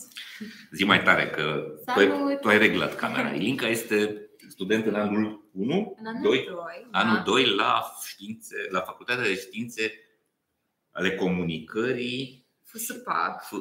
Științe politice, administrative și comunicare. FSPAC, exact. de la Babeș Bolyai, în Cluj la media, la digitală. media digitală. Da. Adică este unul dintre oamenii care se pricep foarte tare cu sculele astea, cu camere de la vedere, cu computere în care montezi, uh, produci tot felul de video și audio și la 19 ani 20 chiar, da. A, ok. Da. Zi 19, că așa sunt da. fetele. Um, la 19 ani este omul care face ceea ce voi ascultați în fiecare săptămână la radio, Uh, emisiunile pe care le avem la uh, România Cultural și la Radio Cluj. Uh, ea face newsletter-ul audio. Nu? Da, fac și newsletter Și surpriză, a făcut episodul de săptămâna asta. A montat și l-a produs întregul episod pe care l-am avut cu medicul Anca Hâncu de la centrul Better Me al MedLife. Am avut un episod pe care l-am înregistrat la București, ea a primit în înregistrările brute L-am pachetat frumos și l-ați văzut, funcționează. Mhm. Uh, nu vreți să știți de câte ori l-a remontat, din cauza mea. nu din cauza nu doar ei. din cauza Ok, ta. au fost multe lucruri pe care nu le-am uh, făcut bine și a fost uh, foarte mult de îmbunătățit, inclusiv cu o zi înainte de difuzare, episodul ăla nu era bine Da, făcut da, și da. l-a făcut bine. Zi! Prima oară este mai greu, Ah, să ok. zic așa. Uh, Dar uh, cu baby steps, pași mici, cu răbdare multă, este, totul este bine, mai ales cu un sprijin atât de mare ca al tău, Doru. Ei, lăsați, nu-i sprijin, este... uh, Încercăm să învățăm de la ceilalți. Așa este. Uh, nu am venit de mult timp în echipă, însă am fost uh, primită cu brațele deschise, cu foarte multe zâmbete și cu o voie bună de care n-am mai dat de mult timp. Hacking Work e fă- are o echipă absolut minunată. Nu sunt foarte mulți oameni în echipă dacă e să luăm echipare strânsă, însă, cum a zis și Doru mai înainte, echipa extinsă din care fac parte și voluntarii și uh, cei de la parametru sunt cu toții niște oameni cu adevărat speciali de la care ai cu ce învăța zi de zi. Și zilnic, nu doar lucrând la, ce, la tascurile pe care le aveam de făcut, ci am și învățat foarte mult și m-am educat din acest punct de vedere, ceea ce pentru mine a fost uh, cu adevărat valoros și important și îți mulțumesc pentru asta, Doru, și întregii echipe pentru ajutor și susținere. Noi mulțumim. Vedeți? 19 ani. Foarte tare. Uh, E probabil lucru care mă bucură uh, cel mai mult să pot să dau din prostiile pe care le știu eu și altora uh, și să uh, îi ajut să crească, chiar dacă uh, uneori nu o fac în cel mai prietenos și, uh, cum să spun eu, uh, domol uh, mod, Nu trebuie întotdeauna. da. Se, pot, se poate să se. Să, de multe ori se întâmplă să te trezești lunea dimineața când lucrezi în echipa Hacking Work cu vreo 40 de e mail de la mine pe care le scriu de-a lungul weekendului cu tot felul de idei, cu tot felul de lucruri pe care le mai descoper și partea probabil cea mai grea a colegilor mei este lunea dimineața să citească toate tâmpenile pe care eu le uh, trimit și le scriu, însă e forma de abuz uh, îngrozitor cu care îi forțez să crească, pentru că îi, într-adevăr, îi expun la foarte multe situații și foarte multe contexte noi în care cu siguranță învață, uneori cu jolituri, uneori cu plăcere, dar um, mă iartă, încă, încă mă suportă. Din situațiile astea vine progresul. Da, încă mă suportă și este un lucru foarte bun. Nu sunt cel mai bun. uh, Încerc să nu fiu șef. Eu sunt coleg, uh, dar în general conduc și nu sunt cel mai, uh, cum să spun eu, prietenos și domol. Uneori e viteză foarte mare, uneori schimb, mă răzgândesc de 4, 5, 7 ori. Uh, De multe ori, uh, în ultima vreme, ascult și uh, părerile lor și spun stai un pic nebunule că nu e bine așa, hai să facem altfel. Și cred că asta ne ajută foarte tare. Uite, avem o întrebare, de fapt nu e o întrebare, un comentariu de la Adrian. Zice că acest mod de colaborare e în multe alte domenii în România, nu doar în IT, totuși retorica e doar împotriva IT-ului. Nu, e, nu cred că trebuie să se victimizeze IT-ul. Sunt lucruri care se întâmplă în industria asta puține și bine punctate, care nu sunt în regulă, dar Repet, IT-ul este probabil industria la care avem cel mai mult de învățat și la care trebuie să ne uităm cu admirație și cu deschidere. Tot ceea ce se întâmplă bun acolo este foarte bun de preluat și adaptat în orice alt domeniu. Și cele mai multe lucruri care se întâmplă în IT, inclusiv în România, sunt foarte bune. Faptul că organizațiile astea sunt normale la cap, știu să se poarte cu oamenii lor, faptul că știu să ofere condiții bune, extraordinar de bune de lucru, faptul că plătesc cinstit și decent și chiar generos de cele mai multe ori, este un lucru foarte bun. Bine ar fi să se întâmple treaba asta și în multe alte uh, industrii. Dimica? Așa este. Mai zic ceva? Să mai zic ceva? Nu știu ce să mai zic. Mulțumesc tare mult Îți că te-ai mulțumesc expus. și eu. Nici nu i-am întrebat. Uite, asta este un lucru. Nu avem acord GDPR. Uh, Nu au semnat așa ceva. I-am abuzat. Uh, Le-am spus că îi fac de râs și au acceptat să vină să stea. Mulțumesc, Linda. Mulțumesc și eu. Și acum uh, imediat vi-l arăt pe ultimul mohican. Uh, El este Ionuț, un om pe care îl știu de foarte mulți ani deja, cu care lucrez de foarte multă vreme. Hai încoace! Hai să vezi ce ai făcut. Uite cum ai pus camera. Salut! Servus! Ionut Sabo este uh, un prieten bun de mulți ani din uh, Baia Mare. Uh, în ciuda aparențelor în Maramureș, cresc foarte mulți oameni talentați, deși dacă vă uitați la ce aleg oamenii de acolo, mai ales la primarul din Baia Mare, n-ați zice asta. Dar să știți că sunt foarte mulți oameni buni în Maramureș și ăsta e motivul pentru care eu locuiesc în Maramureș încă și pentru care facem acolo taberele de la BREP. Uh, sunt foarte mulți oameni buni în Maramureș. Din păcate, sunt și foarte mulți oameni răi. Și, din păcate, ăia proști uh, sunt aleși. Dar, uh, revenind la oamenii buni, Ionuț este un om foarte bun în zona de grafică, așa a început, așa am început să colaborăm. Toate website-urile pe care le avem, de la Hacking Work, la dorușupeală.ro, la școala Spor și mai sunt altele pe care le-am avut și nu le mai ținem în viață. Sunt făcute de Ionuț, de la prima linie de grafică până la ultima nu știu, setare și funcționalitate pe care le punem acolo. Apoi Ionuț a început să facă partea asta de producție și astăzi împreună cu Ilinca a pregătit setup-ul ăsta. Am învățat foarte mult astăzi împreună și joia viitoare, dacă veți vedea și o să vă placă foarte tare ce povestesc cu Andra și cum arată cu Andra Pintigan și cum arată transmisia, să știți că va fi vina lui în mare parte. Nu, zi, am făcut de râs, acum zici tu ceva. Azi am experimentat, dar mai degrabă am improvizat, nu experimentat, că ca să experimentezi trebuie să știi ce faci. Uh, am improvizat, dar uh, mergem dintr-o extremă într-alta, asta extremă de jos, dar s-a auzit foarte bine, am primit să mă de foarte bine, am ascultat, am monitorizat din spate. Săptămâna viitoare încercăm să facem uh, ceva mai bine. Va fi. Cum va, va fi mult mai bine. că va fi iarăși o premieră și pentru noi. O să avem și microfon. Uh, avem microfoane, dar nu au funcționat astăzi uh, și atunci am zis mergem cu microfonul camerei, care funcționează foarte bine. Deci microfonul camerei uh, îl auziți pe YouTube și merge bine. Microfonul laptopului meu este pe Facebook și se aude mai rău.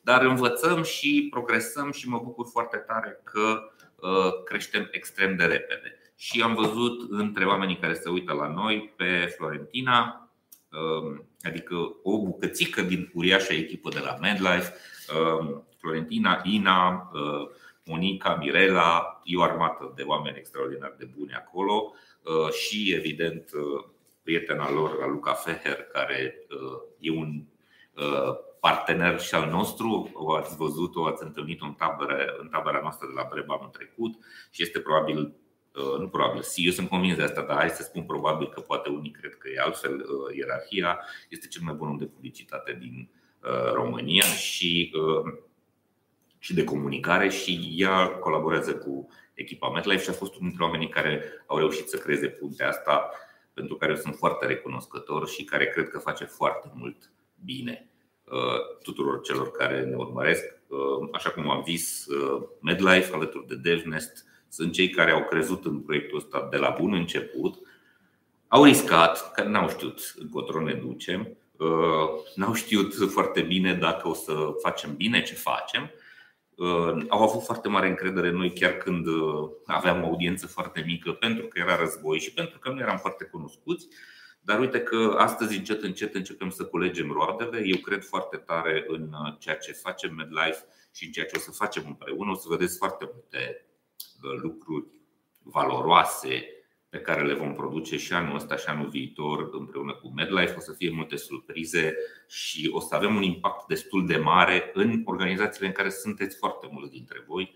Nu pot să vă spun mai multe lucruri, e o surpriză, însă e un uh, proiect foarte isteț și foarte curajos pe care o să-l dezvoltăm curând. Mai zic ceva? Nu pot de timp. Da, ce să zic? Uh, uite, de... am început cu Diana cu cel prăfos. Da. Uh, eu am câteva zile în echipă, oficial. Neoficial, cred că, nu știu, de la începutul școlii sport din 2000. Mai de mult. Mai de mult. În echipa asta. Da. Uh, noi ne știm de la Baia Mare, am avut plăcerea să colaborăm prin 2016-2017. Uh-huh. Am și luat drumurile țărilor calde la un moment dat pentru o săptămână. În Canada împreună, la Vancouver, mm, la, Toronto, Toronto, pardon, Toronto. la Toronto am fost. Da. Da, a fost momentele în care m-am obișnuit cu stilul lui de lucru. Multă lume, multă lume îl, îl caracterizează pe Doru ca fiind foarte exigent, poate peste măsura în, în care ei sunt obișnuiți să lucreze, dar eu apreciez asta foarte mult la el. Și apreciez foarte mult asta și se vede foarte mult în, în rezultatele pe care le, echipa le are. Nimic nu e la, loc, nu la locul lui, o virgulă nu e pusă unde nu trebuie, cuvintele sunt tot, tot timpul cele mai bune, nu știu, invitații sunt cei mai buni, tot ce, tot ce iese de acolo, newsletterele care ies în fiecare săptămână, acum vin două, că erau prea mult conținut pentru unul, sunt exigențe care nu știu, ajută la creștere, ajută la creștere și e, e, e normal. Atâta timp cât poți să dublezi calitatea de muncă uh, cu aceiași oameni, înseamnă că ceva s-a întâmplat acolo. Înseamnă că echipa funcționează foarte bine, echipa învață unul de la celălalt uh, și exigențele uh, pe care unii le văd nefondate sunt de fapt nefondate. Exigențele pe care unii le văd acolo exagerate, exagerate sunt de fapt nefondate. Sunt de fapt un, un, nu știu, ce trebuie să fie vorba aia. Că vrei, vrei să crește, nu poți să crește, nu știu, lamentând și venind la scârbiciu vorba aia. Da. da. Uh, mulțumesc, Ionuț. Da, păi cam asta. Uh, mi zicea Diana că vede pe Doru ca un mentor. La un moment dat îmi căutam și un mentor. Nu neapărat pe Doru, că e dificil de lucrat cu el, zic unii. Uh, dar să știi că un mentor te poate ajuta foarte mult. Și am simțit eu asta foarte mult în momentul în care, din 2017 până mai de ună zi, am lucrat de acasă. Interacțiune cu oamenii zero. Interacțiune cu prietenii în timpul zilei minus 2. Uh, câte și mai câte. Da? Interacțiune cu clienții prin mail-uri, interacțiune cu colegii prin mail-uri, cu colaboratori prin mail-uri, prin WhatsApp. Uh, și s-a simțit foarte mult asta în, în, nu știu, în starea mea de nu știu, în energie, în starea mea de sănătate la un moment dat, că nu ieșeam la soare. Și acum am luat asta ca pe o provocare. E, nu știu, am obiceiul ca odată la 5-6 ani de zile să-mi schimb total domeniul în care lucru activez. N-am mai făcut la modul la care sper să facem treabă acum cu hacking-uri, n-am mai făcut asta profi. Dar cu siguranță vom învăța să facem lucrurile foarte bine și cu siguranță se va vedea asta în următoarele luni. Da. O să Sunt vedeți convins. mult mai mult conținut vizual, de la video și uh, multimedia și audio până la tot felul de uh, lucruri care țin de mediile moderne de comunicare pentru rețelele astea. Eu sunt destul de bătrân și uh, analfabet digital deja în zona asta, nu mă pricep aproape deloc la Instagram, habar n-am TikTok. Am făcut un cont pe TikTok când am lansat podcastul anul trecut, am stat trei zile, am înnebunit mi s-a părut absolut de nelocuit pe acolo și am abandonat. O să găsiți un cont de-al meu, dar să știți că nu intru pe el. Am pus câteva videouri scurte acolo și am fugit de acolo, însă colegii mei o să se sacrifice pentru proiectul nostru și vor intra pe acolo pe TikTok și o să vedeți mult conținut de toate felurile pe care îl producem vizual și uh, Ilinca până acum ea este studentă și va, a preferat să se întoarcă full-time ca student și am respectat uh, dorința asta, deși regretăm foarte tare că nu o să lucreze cu noi lunile următoare, că o să se întoarcă la un moment dat. Uh, uh, tot ce o să vedeți video va fi făcut de băiatul ăsta și dacă va fi vreo prostie pe acolo, vă dau adresa lui de mail să-l trageți de urechi personal. Sunt convins că nu se va întâmpla asta și sunt convins că o să facem foarte multe lucruri noi și bune care o să vă placă și care o să vă fie de folos. Uh, avem multe idei, avem o grămadă de priorități pe listă. Sigur, trebuie să le luăm pas cu pas și să le facem bine. A zis Ionuț că sunt obsedat de uh, calitate și, de, uh, și sunt foarte exigent. Cred că e o formă de respect, în primul rând, față de oamenii care se uită la noi, să facem lucrurile corect, bine, să fie scris într-o limbă română curată, Uh, serioasă, corectă, pentru că vedeți foarte bine ce se întâmplă în viața publică și ce fel de uh, modele, din păcate, ni se propun, ni se promovează pe televiziuni. Uh, au ajuns, cum să spun eu, ultimii din sat să fie modele pentru oamenii din țara asta și este un lucru foarte grav. Noi continuăm să ținem standardele astea sus și credem că până la urmă calitatea și exigența și valoarea reală va prima, cel puțin pentru comunitatea noastră. Că în alte părți se acceptă, nu știu, prost gust, desăvârșit, analfabetism, exprimare agresivă, violentă, mizerabilă, agramată. E trist. Eu sper totuși că lucrurile astea se vor, se vor regla la un moment dat. Așa cum spun, contează foarte mult la ce te uiți online ca să știi cât ești de, cât de bine trăiești. Și uh, am întâlnit, am fost în multe fabrici de recent și am discutat cu muncitori am întâlnit foarte mulți oameni care se plâng de modul în care sunt plătiți și de uh, calitatea vieților, de nivelul veniturilor lor și am întrebat ce fac pe net, uh, la ce se uită pe YouTube. Și și-au dat singur răspunsul.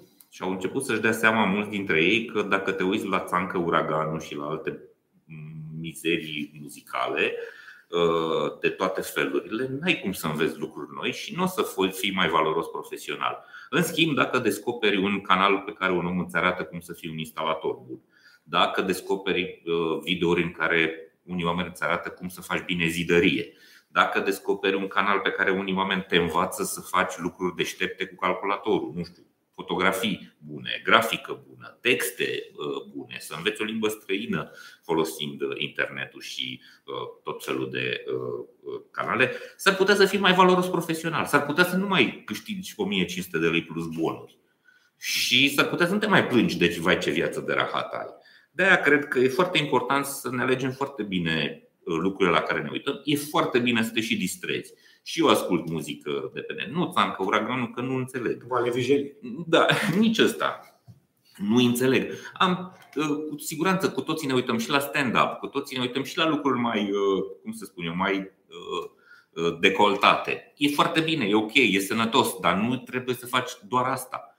Caută și lucruri pe care pe care le poți folosi ca să te dezvolți, pe care le poți folosi ca să ai niște lucruri noi în cap, să dobândești niște uh, abilități care să fie valoroase în piața muncii, să fie apreciate de angajator și să fie dispuși în felul ăsta să te plătească mai bine, pentru că știi un pic mai mult decât știu ăia care se uită doar la manele. Asta este ceea ce trebuie să uh, înțelegi. N-am nimic cu manele.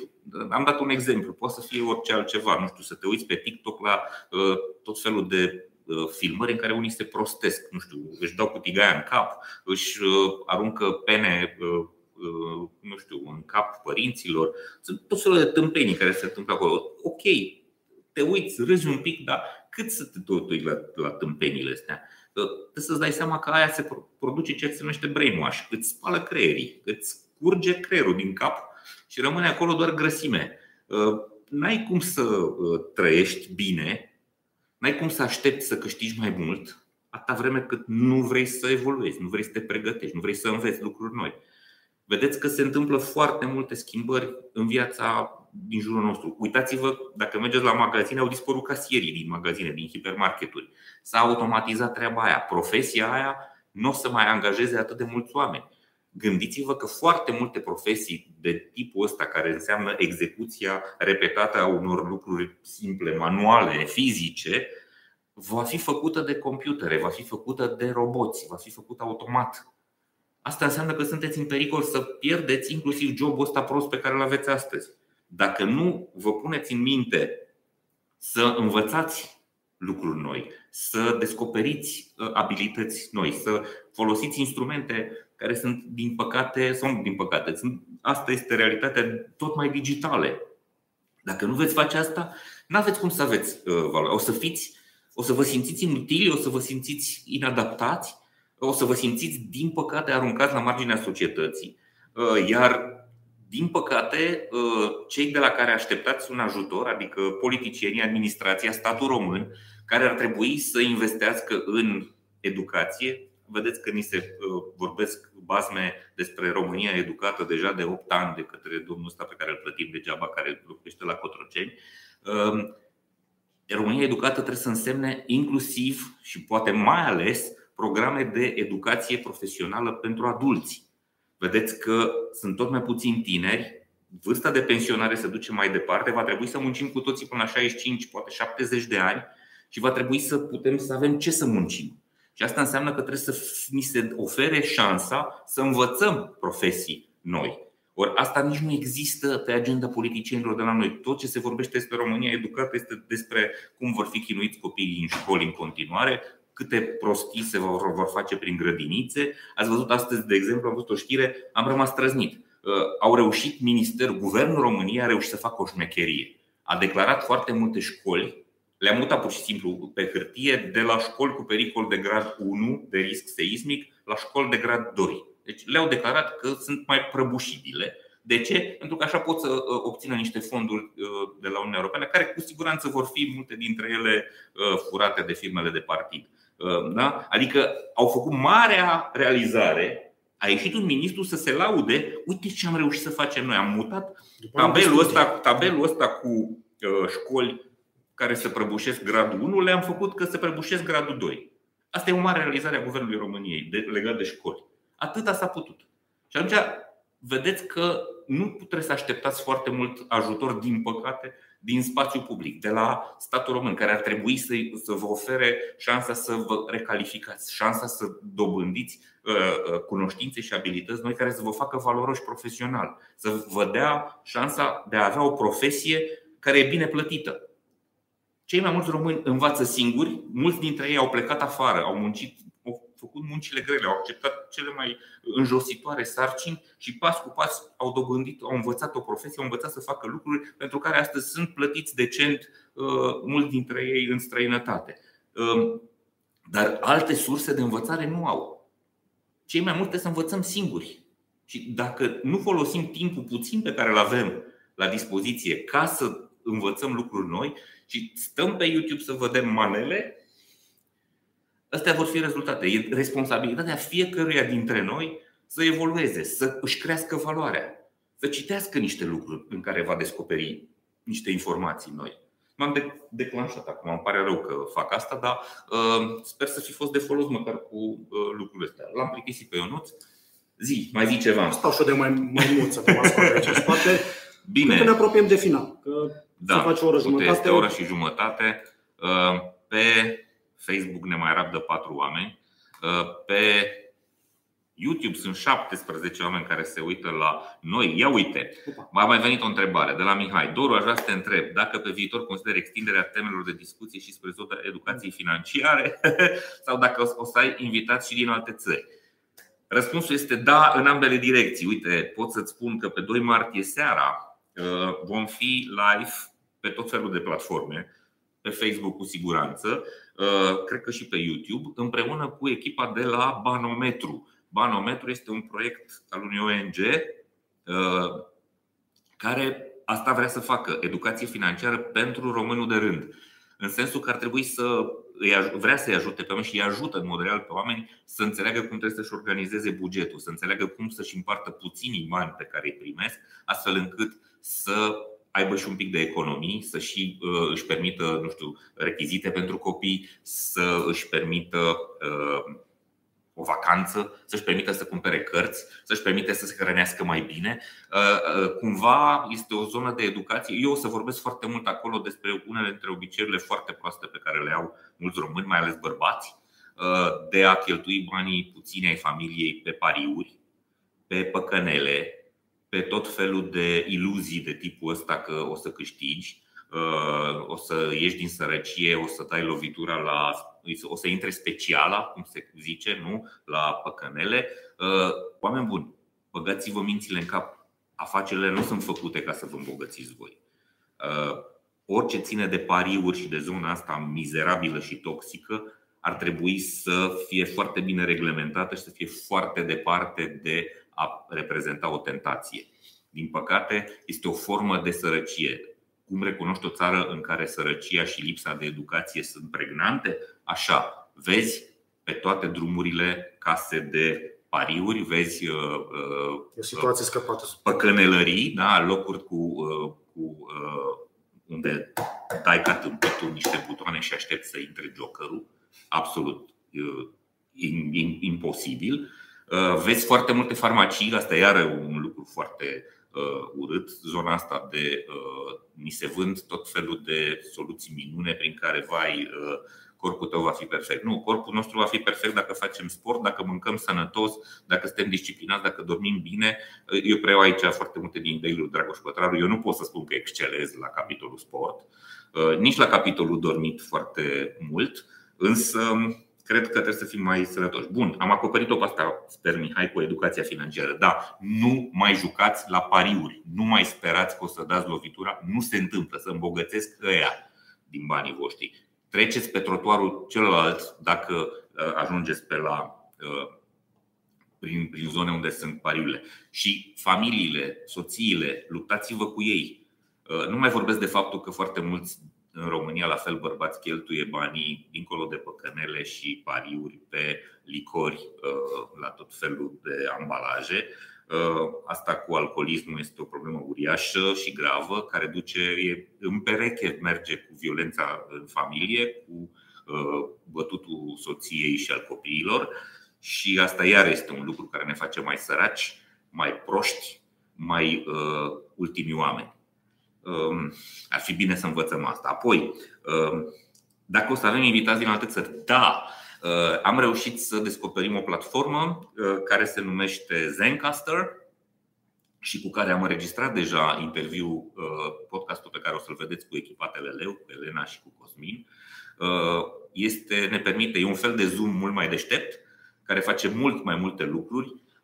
Din păcate, este o formă în care descoperim că mulți dintre cei cu care colaborăm uh, vor avea mai puțin de lucru, în sensul că uh, te poți filma cu camere web, uh, iar platforma face singură montajul la sfârșit, astfel încât episodul este gata, aproape gata, imediat după ce ai terminat înregistrarea, în câteva ore, este gata montat, arată foarte bine și asta cumva ne scurtează foarte mult procesul de producție, ne-l face mult mai, uh, mai accesibil din punct de vedere financiar, ne va permite să producem mai mult și ne va da șansa să facem interviuri la distanță cu oameni care sunt oriunde în lume. Am în plan câteva lucruri, uh, nu o să vă dau numele oamenilor, dar există o româncă care a fost uh, victimă a traficului de carne vie și care a fost forțată să se prostitueze în Spania câțiva ani. Um, și care a avut curajul să iasă din zona asta, să scrie o carte și să pornească un uh, ONG care ajută foarte multe fete care ajung în exact la aceeași situație. Uh, avem cu toții la nivelul societății o idee extrem de greșită despre prostituție. Uh, e păcat că se întâmplă asta. Ne imaginăm absolut greșit că acele fete uh, fac lucrul ăla din plăcere.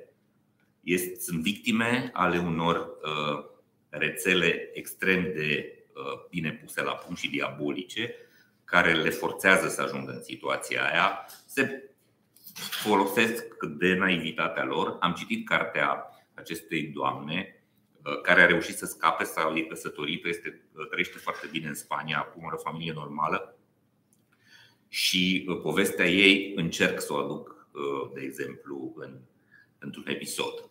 Apoi am niște oameni extraordinari, profesori români pe la unul dintre cele mai valoroase universități din lume, Uh, care studiază exact piața muncii și vorbesc despre societate și despre modul în care învățăm să colaborăm și uh, am început discuțiile cu ei ca să putem înregistra uh, episoade. O să vedeți foarte multe episoade pe care o să le facem la distanță. Încercăm să folosim oportunitățile astea pentru că eu cred că sunt foarte mari Uh, lucrurile valoroase și foarte valoroase și importante lucrurile pe care oamenii ăștia pot să le aducă și folosind internetul și tehnologia uh, modernă putem să uh, aducem episoadele astea pentru voi foarte ușor. Deci da, o să facem invitat cu invitați din alte țări. Am dat doar două exemple, dar sunt mult mai multe și o să intrăm și în zona asta de educație financiară. Eu nu mă pricep, nu am pretenția că uh, sunt Iancu Buda, Uh, nici nu prea cred că face foarte multe lucruri bine Iancu. Iancu face foarte multe lucruri bune, dar unele idei ale lui nu sunt neapărat uh, cele mai inspirate, uh, mai ales când vorbește despre zona asta cu imobiliarele și cu modul în care românii economisesc. Cred că e destul de eronat ce spune în unele situații, dar 95% din ce spune Iancu Buda este bine. Deci uh, urmăriți-l pe Iancu Buda, încercați să învățați de la el, învățați de la Adrian Asoltanie uh, lucruri foarte bune legate de cum să vă gestionați banii și urmăriți banometru. Cred că este un lucru foarte valoros pe care echipa de acolo, sprijinită de uh, ING Bank și de alți sponsori, ați văzut-o pe Mihaela Bătu într-unul dintre episoadele noastre recente, CEO de la ING, o femeie excepțională și un om foarte valoros, un lider de o modestie și de o bunătate fantastice. M-am bucurat foarte tare să o cunosc și să vă pot uh, prezenta. Um, cred că uh, sunt foarte folositoare lucrurile astea și e bine să învățăm să ne uh, administrăm mai bine banii. Nu mai cheltuiți banii pe păcănele, nu mai cheltuiți banii pe alcool, încercați să vă puneți altfel prioritățile, nu mai luați alocația copiilor ca să o Uh, cheltuiți la crâșmă. Uh, sunt convins că cei care vă uitați la chestia asta nu sunteți uh, în situația asta și îmi dau seama acum că sunt ca profesora aia care îi ceartă pe copiii prezenți pentru că sunt ceilalți care chiulesc. Da. Sper că înregistrarea asta să ajungă cumva și la oamenii care au obiceiurile astea proaste și ar fi minunat să reușească să se vindece de ele. Știu că nu e ușor, știu că sunt multe adicții și multe condiționări psihologice acolo, dar mergeți la un terapeut, încercați să cereți ajutorul familiei, scăpați de obiceiurile astea proaste care fac numai rău, care distrug familii, distrug viitorul copiilor voștri, uh, compromit șansele voastre de a avea o viață uh, frumoasă în care să fiți bucuroși și să aveți armonie. Uh, e important să faceți asta. Au rămas tot 14 oameni, deci n-am spus un penny. Bine, uh, dragii mei, nu mai vin întrebări de la voi. Uh, sunt foarte bucuros că am reușit să fim prima dată live și ne-a ieșit. Uh, iertare pentru cei care v-ați uitat la noi pe Facebook și nu ne-ați auzit foarte bine. Totuși, a fost o primă încercare, am învățat foarte mult. Promitem că data viitoare va fi mult mai bine, va fi cu mai multe camere, va fi cu microfon bun și o să fie și cu Uh, uh, invitat uh, mult mai valoros și mai plăcut, plăcut decât mine. Nu, nu decât tine. Bine, vă mulțumesc tare mult că vă uitați la noi. Să aveți bucurie, pace și liniște în tot ceea ce faceți. Să fiți bucuroși cu ce munciți. Să aveți cum să spun eu, inspirație și bucurie în fiecare zi Uh, și să ne vedem nu sănătoși, voioși și mintoși la următorul nostru episod.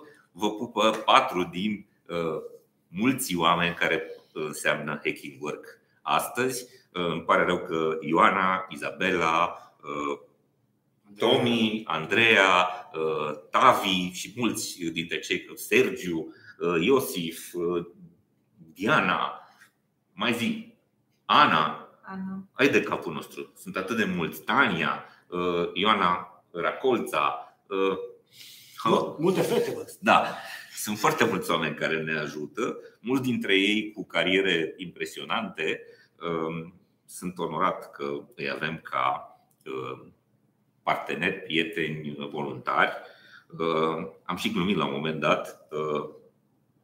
Avem cei mai scumpi voluntari ever, în sensul că oamenii ăștia chiar sunt manageri, sunt uh, oameni din IT, sunt a, Mihai este unul dintre cei mai noi, uh, Cosmin. Sunt oameni foarte valoroși profesional care au joburi extraordinar de bine plătite și care fac voluntariat la noi. Nu știu ce e apucat, nu știu ce e în capul lor, dar uite că ne ajută în fiecare săptămână și suntem, suntem uh, recunoscători pentru asta. Asta este. Mulțumim tare Mulțumim. mult că uh, vă uitați la noi. Am spus multe prostii. Să mă iertați că am fost așa de lacrimogen și uh, lacrămos astăzi. Uh, mi se mai întâmplă, dar reușesc să le maschez de cele mai multe ori, dar astăzi nu mi-a ieșit. Poate pentru că, nu știu, am dormit mai puțin azi noapte, sunt destul de obosit. Iertare pentru asta, sper că e autentic. Să știți că nu am încercat să uh, mă smior că e la comandă, așa mi-a venit. Seară bună tuturor, să fiți bine și să ne vedem sănătoși uh, la următoarea noastră întâlnire. Servus! Urmărește episoadele Hacking Work pe YouTube, Spotify și celelalte platforme de streaming. Abonează-te acum!